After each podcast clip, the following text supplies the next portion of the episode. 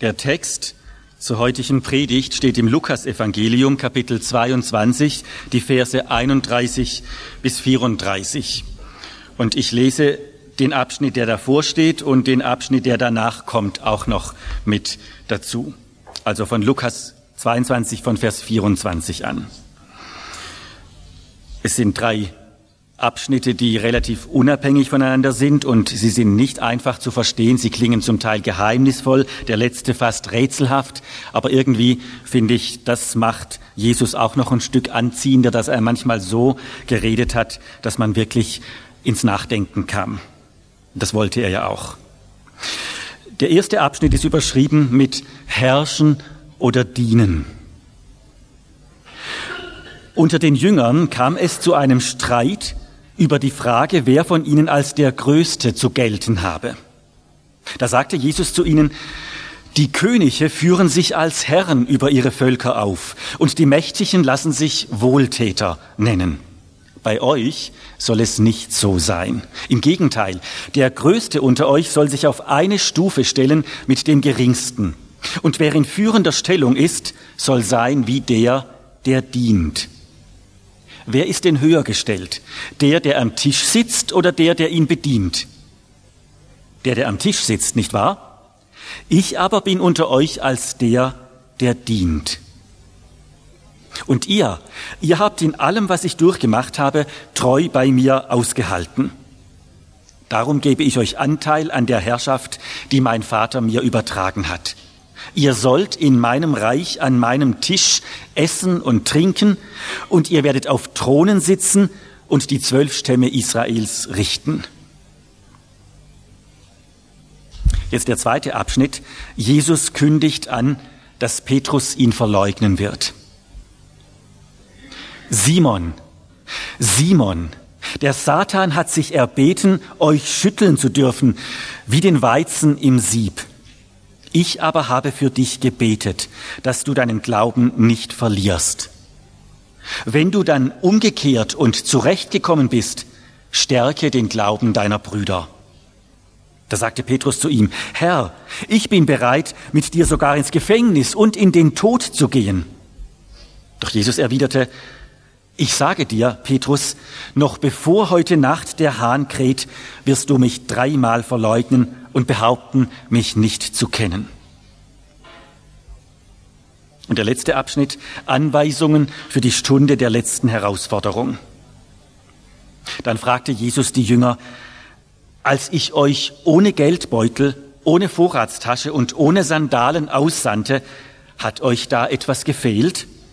Nein, gar nichts, antworteten sie. Jesus fuhr fort, von jetzt an gilt Folgendes. Wer einen Geldbeutel oder eine Vorratstasche besitzt, soll sie mit sich nehmen. Und wer nichts als seinen Mantel besitzt, soll diesen verkaufen und sich dafür ein Schwert kaufen. Denn in der Schrift heißt es, er wurde zu den Gottlosen gerechnet. Und ich sage euch, dieses Wort muss sich an mir erfüllen. In der Tat, mein Weg ist bald vollbracht. Die Jünger sagten, Herr, hier sind zwei Schwerter. Doch Jesus erwiderte, genug davon.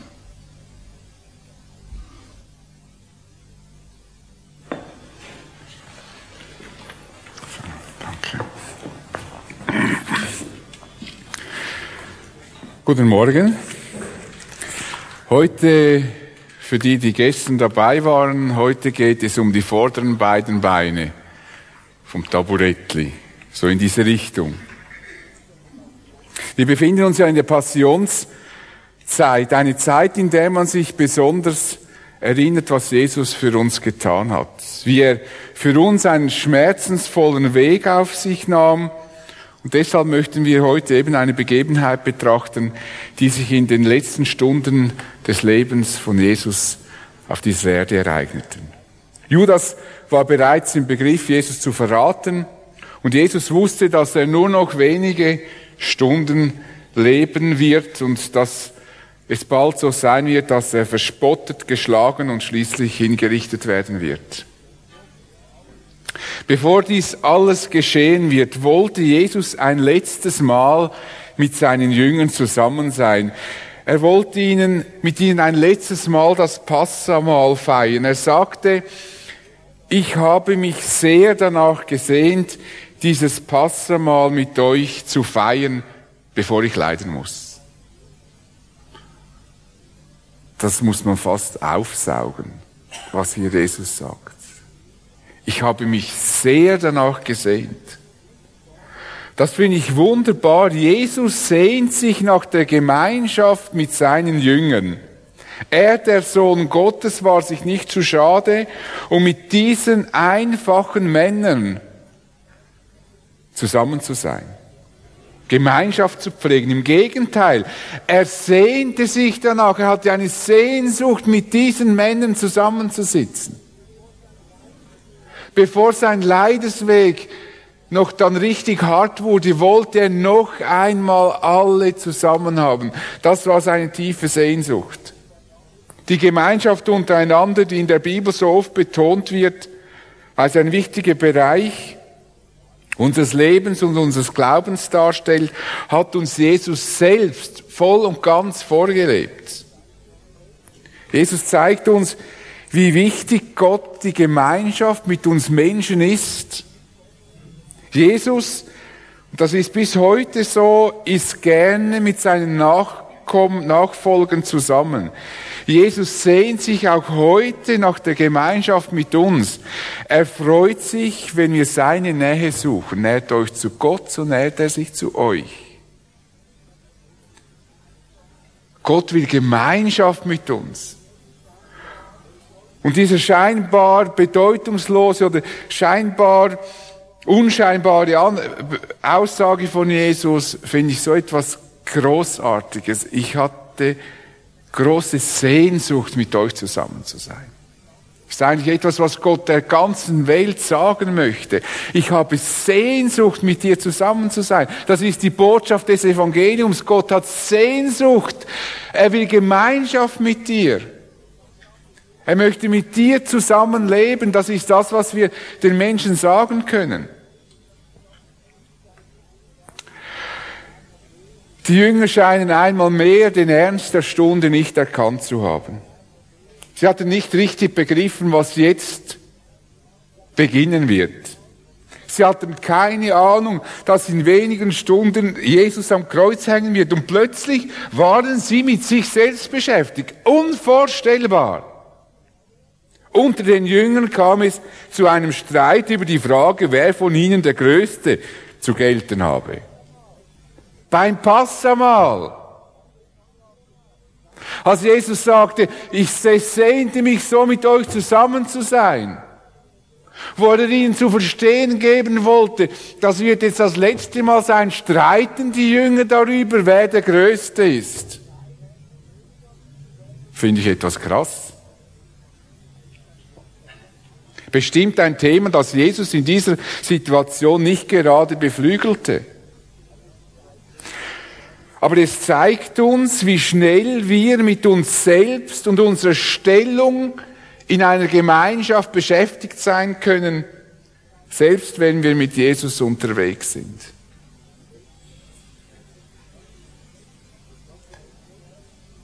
Dass uns plötzlich wichtig ist, wer wir sind und welcher Rang wir in einer Gemeinschaft einnehmen, wie geachtet wir sind oder wie ich denke, dass ich von anderen geachtet werden muss. Plötzlich ist das ein zentrales Thema und Jesus ist da.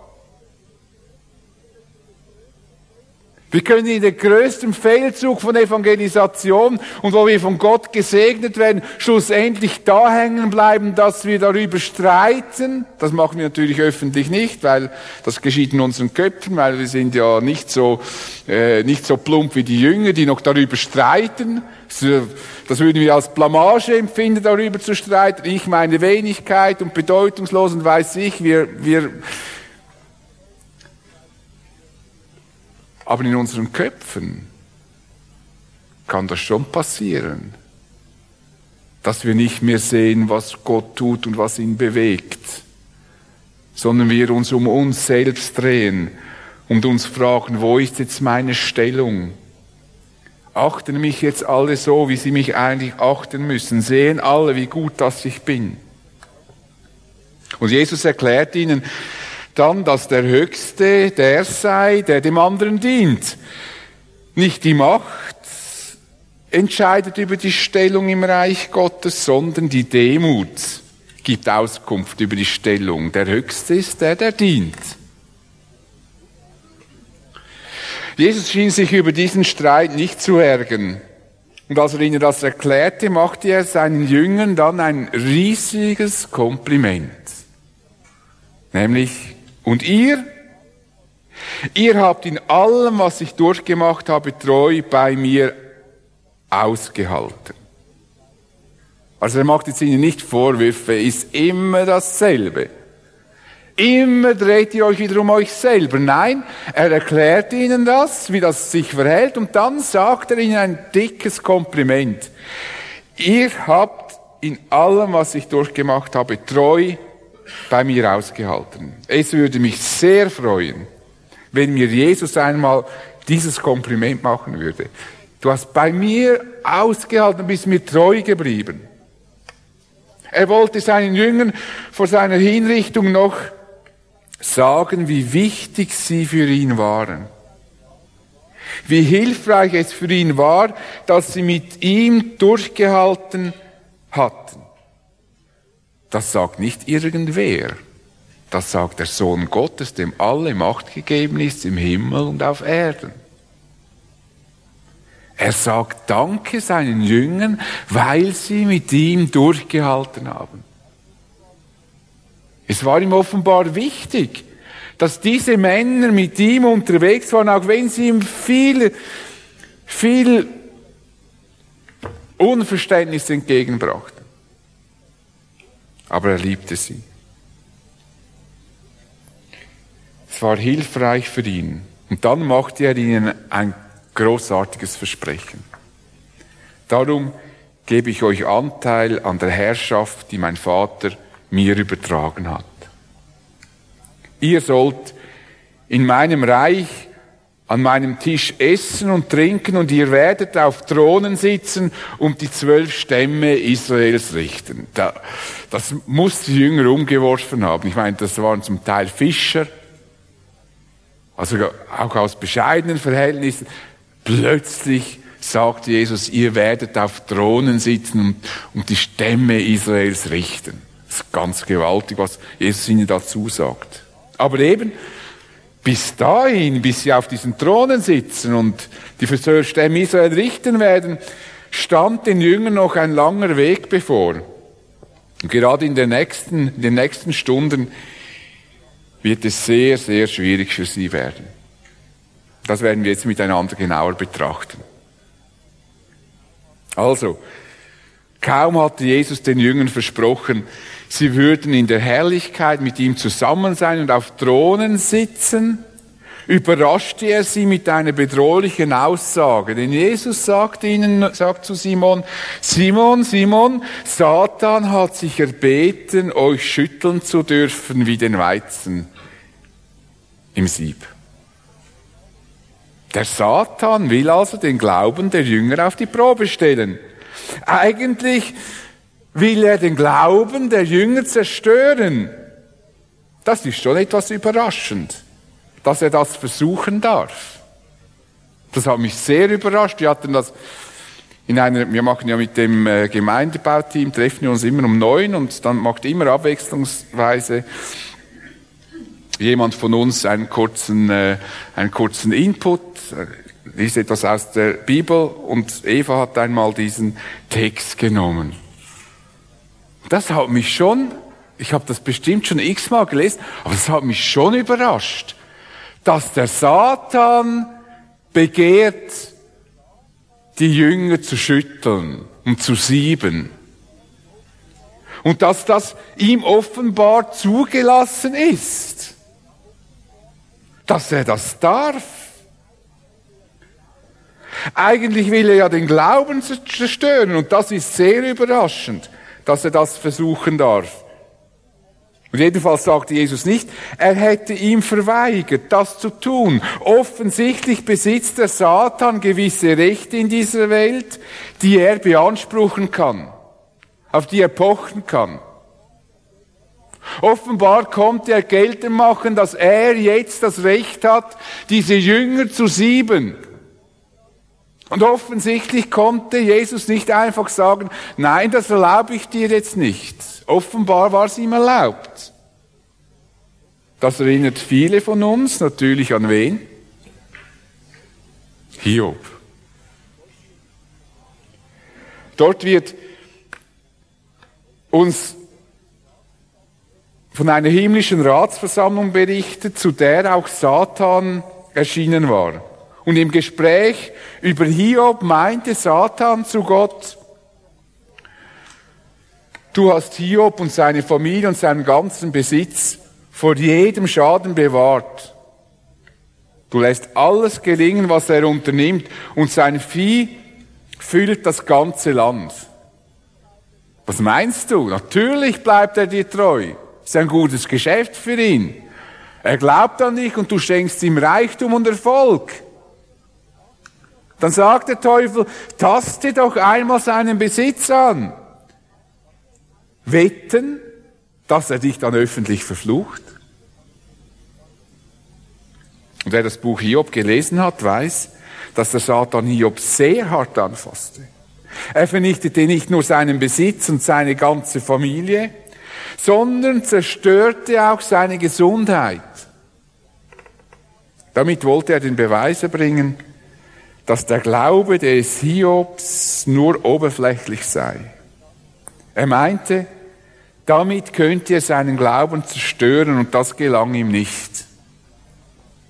Später versuchte es Satan auch bei Jesus selbst. Als Jesus 40 Tage in der Wüste war, wollte, es, wollte er Jesus vom Gehorsam gegenüber seinem Vater abbringen.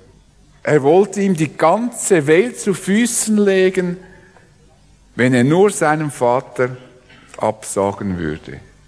Jesus lehnte ab. Das ist unser Glück. Und auch am Kreuz versuchte es der Satan nochmals. Was haben die Leute geschrien? Bist du Gottes Sohn? Dann komm doch vom Kreuz herunter. Das war eine riesige Provokation für Jesus. Wenn du Gottes Sohn bist, dann kannst du vom Kreuz herunterkommen. Und ich bin felsenfest überzeugt, Jesus hätte jederzeit vom Kreuz kommen können. Da hat ihn der Satan nochmals versucht, nochmals versucht, in seiner schwersten Stunde, dass er dieses Leiden umgeht, damit keine Lösung geschaffen wird. Und jetzt, jetzt will der Satan die Jünger schütteln. Wie den Weizen wie den Weizen im Sieb, er will die Spreu von den Kernen trennen. Und dazu will er sie offensichtlich massivstens unter Druck setzen. Eine sehr beängstigende Aussicht, finde ich. Der Satan bekommt das Recht, die Jünger auf eine harte Probe zu stellen. Er hat es auf nichts Geringeres abgesehen, als den Glauben der Jünger zu zerstören. Wie gefährlich seine Vorgehensweise sein kann, wird deutlich, wenn wir hören, was Jesus seinen Jüngern erklärte, wie es gegen Ende der Welt zugehen wird. Mancher falsche Messias und mancher falsche Prophet wird auftreten und große Zeichen und Wunder tun, um wenn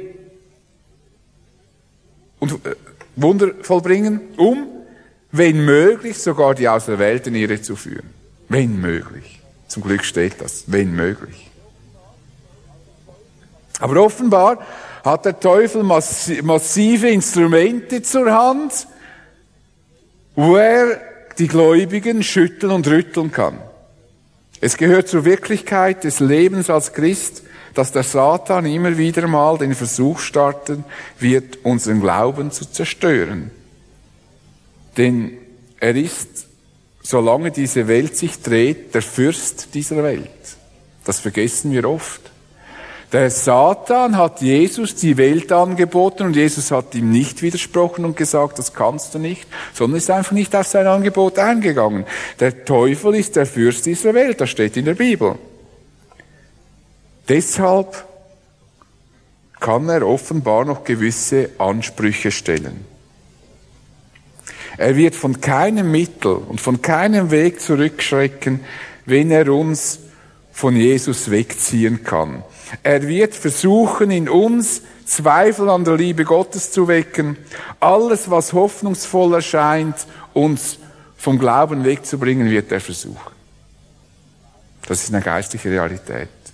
Wir haben es nicht mit den Menschen hier zu tun, sondern mit den Mächten in der unsichtbaren Welt, sagt auch der Paulus den Ephesen. Wir vergessen das einfach relativ schnell. Doch Jesus beruhigte Petrus sofort, indem er ihm sagte, ich aber habe für dich gebetet, dass du deinen Glauben nicht verlierst. Wenn du dann umkehrst und zurechtgekommen bist, stärke den Glauben deiner Brüder. Petrus sagt eigentlich Jesus zu ihm, du musst keine Angst haben, der Satan wird deinen Glauben nicht zerstören können, denn ich habe dafür gebetet. Doch dein geistliches Leben wird einen Tiefschlag erleiden. Du wirst dich aber davon erholen. Du wirst umkehren und wieder zurückkommen. Dann stärke den Glauben deiner Brüder. Übrigens steht in vielen Übersetzungen, wenn du dich dann bekehrst, hier in diesem Vers übersetzen das viele so. Daraus entstehen verschiedene Irritationen, weil viele Bibelleser überlegen, ob Petrus nicht wirklich bekehrt war, also noch kein Nachfolger von Jesus gewesen war und sich dann erst nachher bekehrt. Aber darum geht es hier nicht. Petrus war eindeutig ein Nachfolger von Jesus und er vertraute Jesus von ganzem Herzen, sonst hätte Jesus ja nicht gesagt, er würde beten, dass sein Glaube nicht aufhöre. Dann hätte er sagen müssen, ich habe gebetet, dass dein Glaube beginnt. Sonst wäre das komisch. Sondern er hat gebetet, dass sein Glaube nicht aufhört. Also, von daher möchte ich euch die Übersetzung empfehlen, die hier steht. Die ist, ist das die? Nee. Ja, die kommt dann noch. Die ist von Rengü. Für Petrus war das unvorstellbar, dass er etwas tun könnte, das Jesus missfällt. Er sollte in eine Situation kommen, wo er umkehren musste dann. Er sollte der sein, der sich dermaßen versündigt? Nein. Nein, das kann Jesus ja selber nicht glauben, dass ich sowas tue. Herr, ich bin bereit, mit dir sogar ins Gefängnis und in den Tod zu gehen. Ich glaube, ist nett, dass du für mich gebetet hast, das finde ich ja toll, aber ich glaube, du hast eine falsche Vorstellung von mir. Ich brauche das nicht, ich gehe mit dir in den Tod. Ich gehe mit dir durch dick und dünn. Jesus, du täuschst dich in mir. Selbst den Tod scheue ich nicht für dich. Für dich gebe ich alles. Und der Satan wird es nicht schaffen, mich von dir zu trennen. Doch Jesus blieb dabei. Dieses feurige und ernst gemeinte Bekenntnis von, von Petrus täuschte ihn nicht über die Wirklichkeit hinweg. Er sagte Petrus, ich sage dir, Petrus, noch bevor heute Nacht der Hahn kräht, wirst du mich dreimal verleugnen und behaupten, mich nicht zu kennen. In wenigen Stunden wirst du mich verraten haben. Du wirst dreimal gesagt haben, dass du mich nicht kennst, Petrus. Das für Petrus Unvorstellbare traf dann ein, wie wir wissen. Petrus folgte zwar Jesus mutig nach, als er verhaftet wurde, doch dann wurde es für ihn offenbar zu bedrohlich. Er konnte dem enormen Druck nicht standhalten. Als man ihm sagte, als er am Feuer war und die Leute ihn ansprachen und sagten, bist du nicht einer von denen, die mit Jesus gegangen sind? So einer seiner Jünger? Nein, ich kenne ihn nicht. Ich weiß nicht, von wem ihr sprecht. Ich habe mit dem nichts zu tun. Petrus fehlte die Kraft, Jesus treu zu sein. Er tat etwas vom Schlimmsten, er verleugnete Jesus. In der schwersten Stunde des irdischen Lebens von Jesus ließ Petrus Jesus im Stich. Hatte nun der Satan gesiegt? Hat er es geschafft? Nein. Der Satan hat es nicht geschafft. Denn Jesus betete für Petrus, dass sein Glaube nicht aufhört. Trotz seines Versagens ließ Jesus es nicht zu, dass der Glaube des Petrus zerstört wurde. Ich habe für dich gebetet, dass du deinen Glauben nicht verlierst. Gott selbst hat die Macht, unseren Glauben zu erhalten. Das ist für mich die schönste Botschaft dieses ganzen Abschnittes. Gott selbst bewahrt meinen Glauben. Jesus hat für Petrus gebeten, gebetet, dass sein Glaube nicht aufhört. Selbst wenn der Satan uns hart angreift und unseren Glauben zerstören will, hat er keine Macht dazu. Gott ist darum besorgt, dass mein Glaube erhalten bleibt. Er lässt eben keine Versuchung zu, die ich nicht bewältigen könnte. Es gibt keine Versuchung, die meinen Glauben zerstören kann. Paulus schreibt den Korinthern, die Prüfungen, denen ihr bisher ausgesetzt wart, sind nicht über ein für uns Menschen erträgliches Maß hinausgegangen. Und Gott ist treu. Er wird euch auch in Zukunft in keine Prüfung geraten lassen, die eure Kraft, eure Kraft übersteigt. Wenn er euren Glauben auf die Probe stellt, wird er euch auch einen Weg zeigen, auf dem ihr die Probe bestehen könnt. Wäre ein guter Vers auch, um den vielleicht einmal in die Woche mitzunehmen. Ich habe dann noch mal einen, der sehr ausgezeichnet ist, um in die Woche mitzunehmen. Dann hätte ich noch ein paar andere, die sehr hilfreich sind, wenn man die in die Woche mitnimmt. Das muss man doch einmal verinnerlichen, diese Zuspruch Gottes, dass er für dich sorgt. Dass er sich in erster Linie darum kümmert, dass du auf der Straße bleibst, auf dem Weg bleibst. Und wenn es nötig ist, verkürzt Gott sogar die Zeiten, damit wir nicht zugrunde gehen. Jesus sagte seinen Jüngern, würde diese Zeit nicht verkürzt, dann würde kein Mensch gerettet werden. Aber um der Auserwählten willen wird, es, wird sie verkürzt werden. Also sogar Zeiten werden verkürzt, weil Gott so interessiert ist, dass seine Nachfolger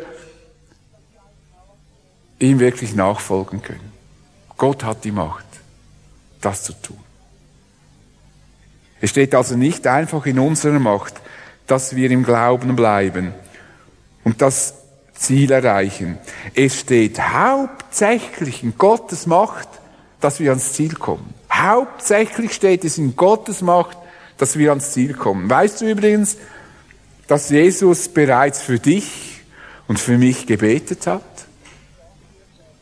In einem Gebet sagte er seinem Vater nämlich, ich bitte dich nicht, sie, die Jünger, aus der Welt herauszunehmen, aber ich bitte dich, sie vor dem Bösen zu bewahren. Also nimm sie nicht heraus, die Jünger, und, aber bewahre sie vor dem Bösen, dem Satan. Lass sie nicht zu, dass er sie zerstört, dass er ihren Glauben zerstört. Und dann betet er weiter und da betet er für dich und für mich hat er gebetet. Ich bete aber nicht nur für sie, meine Jünger, sondern für die Menschen, die auf ihr Wort hin an mich glauben werden. Das sind wir. Jesus hat schon für dich gebetet, dass dich der Böse nicht überwältigt. Und wir haben bei Petrus gesehen, dass das Gebet funktionierte dass Petrus in diesem großen Versagen den Glauben bewahren konnte oder ihm der Glaube bewahrt wurde. Jesus hat für dich und mich gebetet, dass der Glaube, dein und mein Glaube nicht aufhört, egal was kommt. Er hat dafür gebetet, dass der Böse mich nicht zugrunde richten wird. Hat dafür gebetet, dass der Vater uns vor dem Bösen, eben vor Satan, in Schutz nimmt, selbst wenn er uns angreift. Diese Bitte wurde bei Petrus erfüllt und diese Bitte wird auch bei uns, bei dir und bei mir erfüllt. Es steht allein in der Macht Gottes, dass wir den Glauben nicht verlieren. Und ist das nicht eine tröstliche und beruhigende Sache, tröstliche Tatsache? Das ist für uns allen dann Trost, wenn in unserem Leben alles schief zu laufen scheint. Zu wissen, Gott lässt mich nicht zugrunde gehen. Es ist ein Trost, wenn ich realisiere, dass ich wieder einmal meinen Glauben zu Jesus nicht bekannt habe, weil ich einfach Schiss hatte. Das ist ein Trost, dass deswegen Jesus mich nicht fallen lässt. Und es ist ein Trost, wenn ich in Depressionen falle und nicht mehr weiß, was hinten und vorne steht, zu wissen, Jesus hat für mich gebetet, dass mein Glaube nicht Schiffbruch erleidet. Es ist in der Macht Gottes, uns den Glauben zu erhalten. Ich finde das super.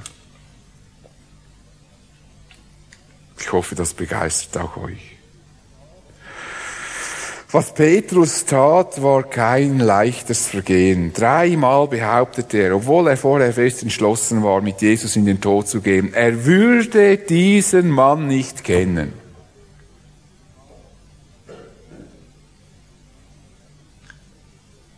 Er würde ihn nicht kennen. Das ist etwa so, wie wenn ich mit meiner Frau irgendwo bin und dann es ist ja manchmal so, wenn ich mit den Kindern weg sind, die tun ja manchmal auch so, wie sie mich nicht kennen. Weil sie sich dann genieren, je nachdem, wie ich mich verhalte. Kommt das auch vor. Aber, das ist normal. Aber wenn ich jetzt mit meiner Frau unterwegs bin und, die, und ich sage, irgendjemand geht auf sie los und ich, ich kenne sie nicht. Noch nie gesehen, habe nichts mit ihr zu tun das war schon etwas hart, was da Petrus geleistet hat. Das war dicke Post. Und als Petrus realisierte, was er eben getan hatte, war er am Boden zerstört. Petrus ging hinaus und weinte in bitterer Verzweiflung. Doch Jesus hatte für ihn gebetet dass sein Glaube nicht aufhörte. Aber nicht nur das. Jesus sagte noch etwas ganz Wichtiges. Wenn du dann umgekehrt und zurechtgekommen bist, stärke den Glauben deiner Jünger. Ich weiß nicht, ob wir Jesus nicht am liebsten sagen würden, Jesus, hast du das wirklich ernst gemeint?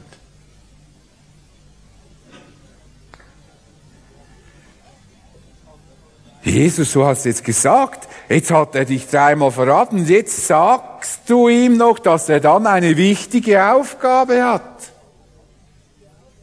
Petrus kehrte um.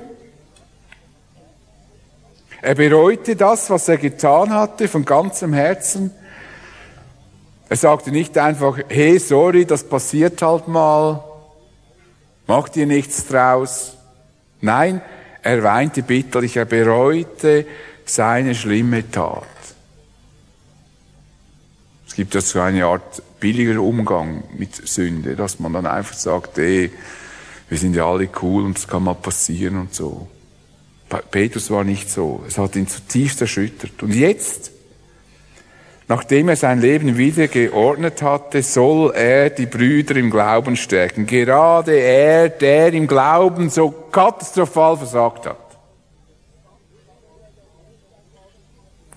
Jetzt soll er doch erst einmal sich wieder bewähren, bevor er die anderen im Glauben stärkt. Man kann doch nicht einen solchen Versager gleich wieder eine solche wichtige Aufgabe geben und schon gar nicht eine belehrende Aufgabe und dann noch im Bereich, wo er versagt hat. Was hat denn der zu sagen?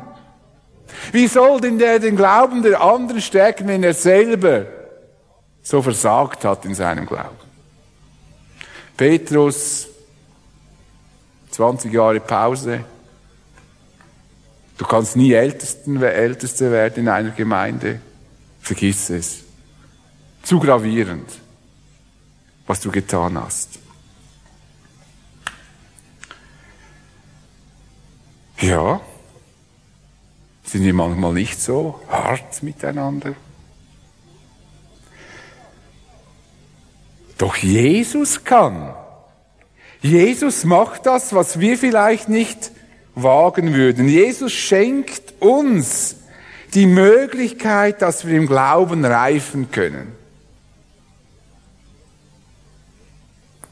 Reifung geschieht manchmal auch dadurch, dass wir ganz tief unten durch müssen. Auch manchmal durch Versagen.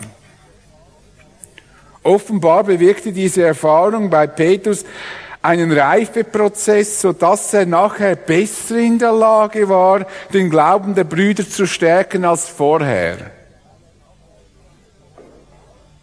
Weil er nachher wusste, dass der Glaube nicht sein Werk ist, sondern Gottes Gnade.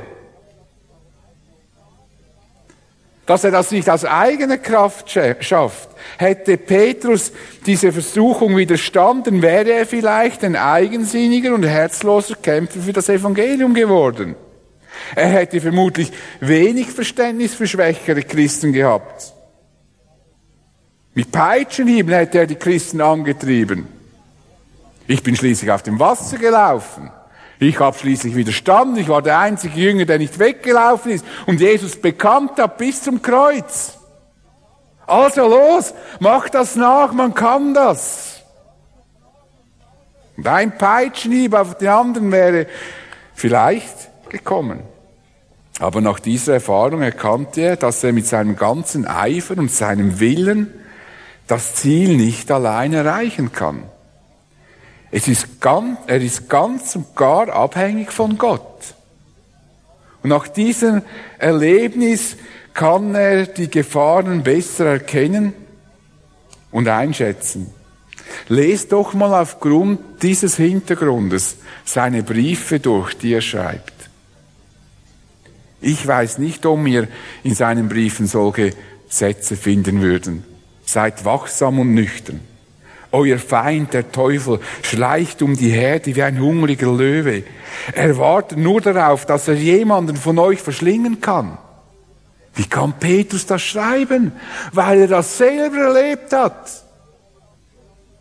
Er hat die Gefahr erkannt. Zuerst dachte er, als, Jesus ihm sagte, ich habe für dich gebetet, dass dein Glaube nicht aufhört, hat er gedacht, vielleicht, Jesus, komm, ist nett von dir, hast du gebetet, aber ich schaff das schon. Ich bin so begeistert vor dir. Ich, ich gehe durchs Feuer, ich sterbe mit dir. Und dann muss er später schreiben, weil er das selber erlebt hat, seid wachsam und nüchtern.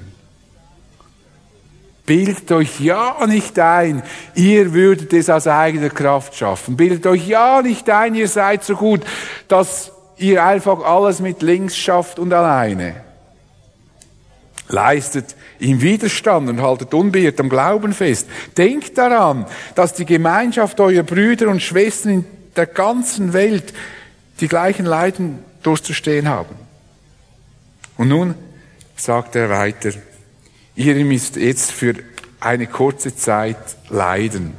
Aber Gott hat euch in seiner großen Gnade dazu berufen, in Gemeinschaft mit Jesus Christus für immer in seiner Herrlichkeit zu leben.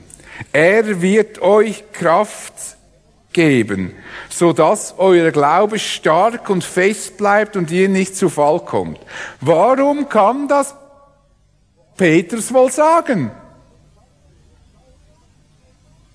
Warum kann er das sagen? Er hat selber erlebt. Das wäre übrigens der zweite Vers, den ihr euch reinziehen müsst. Das ist doch einfach krass. Er wird euch Kraft geben, sodass euer Glaube stark und fest bleibt und ihr nicht zu Fall kommt. Wer gibt die Macht und die Kraft? Er. Und wer ist er? Also, wer hält unseren Glauben? Wer hält unseren Glauben? Er. Nicht ich. Nicht ich. Er. Und das konnte, ich glaube nicht, dass Paulus, dass Petrus diese Aussage geschrieben hätte, wenn er nicht selber das erfahren hätte. Das war seine, ich glaube, das war seine schlimmste Erfahrung in seinem ganzen Leben, als er Jesus verleugnete. Aber wer hat ihm geholfen? Er wird euch Kraft geben. Er, so dass euer Glaube stark und fest bleibt. Er macht euren Glauben stark und fest und ihr nicht zu Fall kommt. Gott schenkt uns den Raum, dass wir reifer werden können. Wenn wir fallen, hilft er uns und er überträgt mir trotzdem verantwortungsvolle Aufgaben. Was für einen großartigen, lieben und barmherzigen Gott haben wir. Und ich wünschte, dass wir diese Barmherzigkeit auch untereinander leben. Ich habe euch eine Frage aufgeschrieben auf dieses Blatt. Nämlich die Frage, gibt es in deinem Leben Christen, die du in deinem Herzen abgeschrieben hast, weil sie sich versündigt haben. Sie haben zwar Buße getan, sind umgekehrt, aber in deinem Herzen sind sie immer noch abgeschrieben.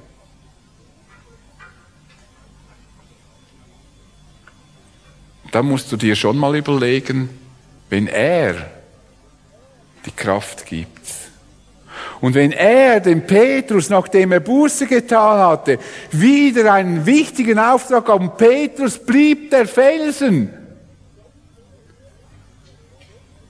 mit welchem Recht, mit welchem Recht sind wir härter miteinander als Gott mit uns? Mit welchem Recht?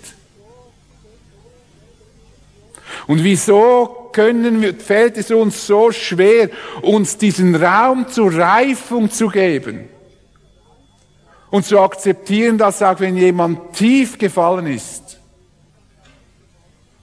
er vielleicht daraus etwas Wichtiges gelernt hat und vielleicht gerade an diesem Punkt helfen kann. Ich habe für dich gebetet. Jesus hat für dich gebetet. Es ist eine Wirklichkeit in dieser Welt, dass der Satan versucht, unseren Glauben zu zerstören. Aber Jesus hat für mich und für dich gebetet, dass dein Glaube nicht aufhört. Selbst wenn du so etwas Schlimmes machst wie Petrus.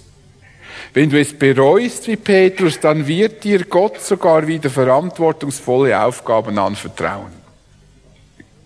Es ist erstaunlich, wie Jesus kurz vor seiner Hinrichtung nicht nur an sich dachte, sondern er kümmerte sich vor allem um seine Jünger. Ist euch das aufgefallen?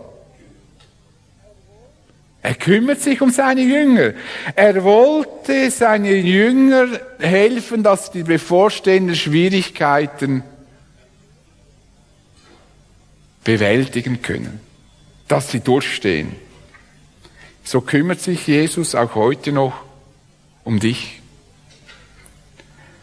Eines macht diese Begebenheit sehr deutlich. Wir schaffen es nie alleine. Wenn wir das einmal begriffen haben, und nicht nur in unserem Kopf, sondern auch in unserem Herzen, dann haben wir die Demut, die nötig ist, um nachzufolgen.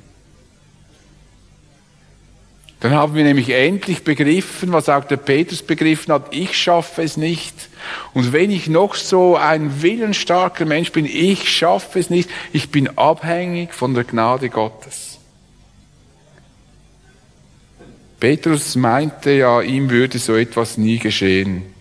Er war davon überzeugt, dass er mit Jesus in den Tod gehen würde. Aber es kam eben anders. Deshalb schrieb auch Paulus den Korinthern, die zum Teil von ihrer Glaubenskraft und von ihren Begabungen so überzeugt waren, wer meint, er stehe fest und sicher, der gebe Acht, dass er nicht zu Fall kommt.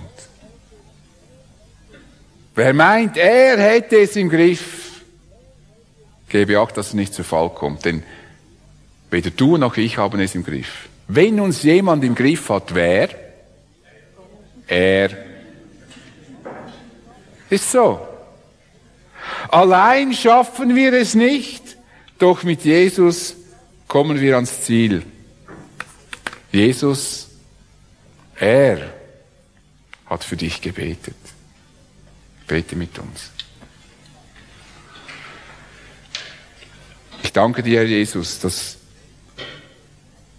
in deinem Wort das so deutlich wird, wie du gerne Gemeinschaft hast mit uns Menschen. So mit deinen Jüngern, die in jener Zeit nicht besonders geachtet waren. Du freutest dich, du hattest Sehnsucht, mit ihnen zusammen zu sein und du hast auch heute noch Sehnsucht, mit uns zusammen zu sein.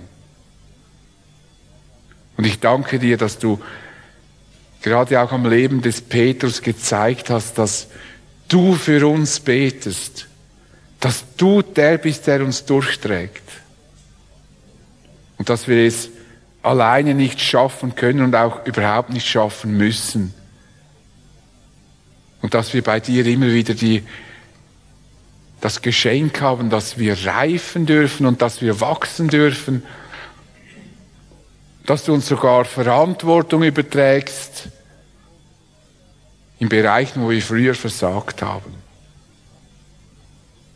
Ja, du bist einfach ein gnädiger und barmherziger und liebender Gott, wir beten dich an, dass du mit uns unterwegs bist und dass du uns ans Ziel bringst. Amen.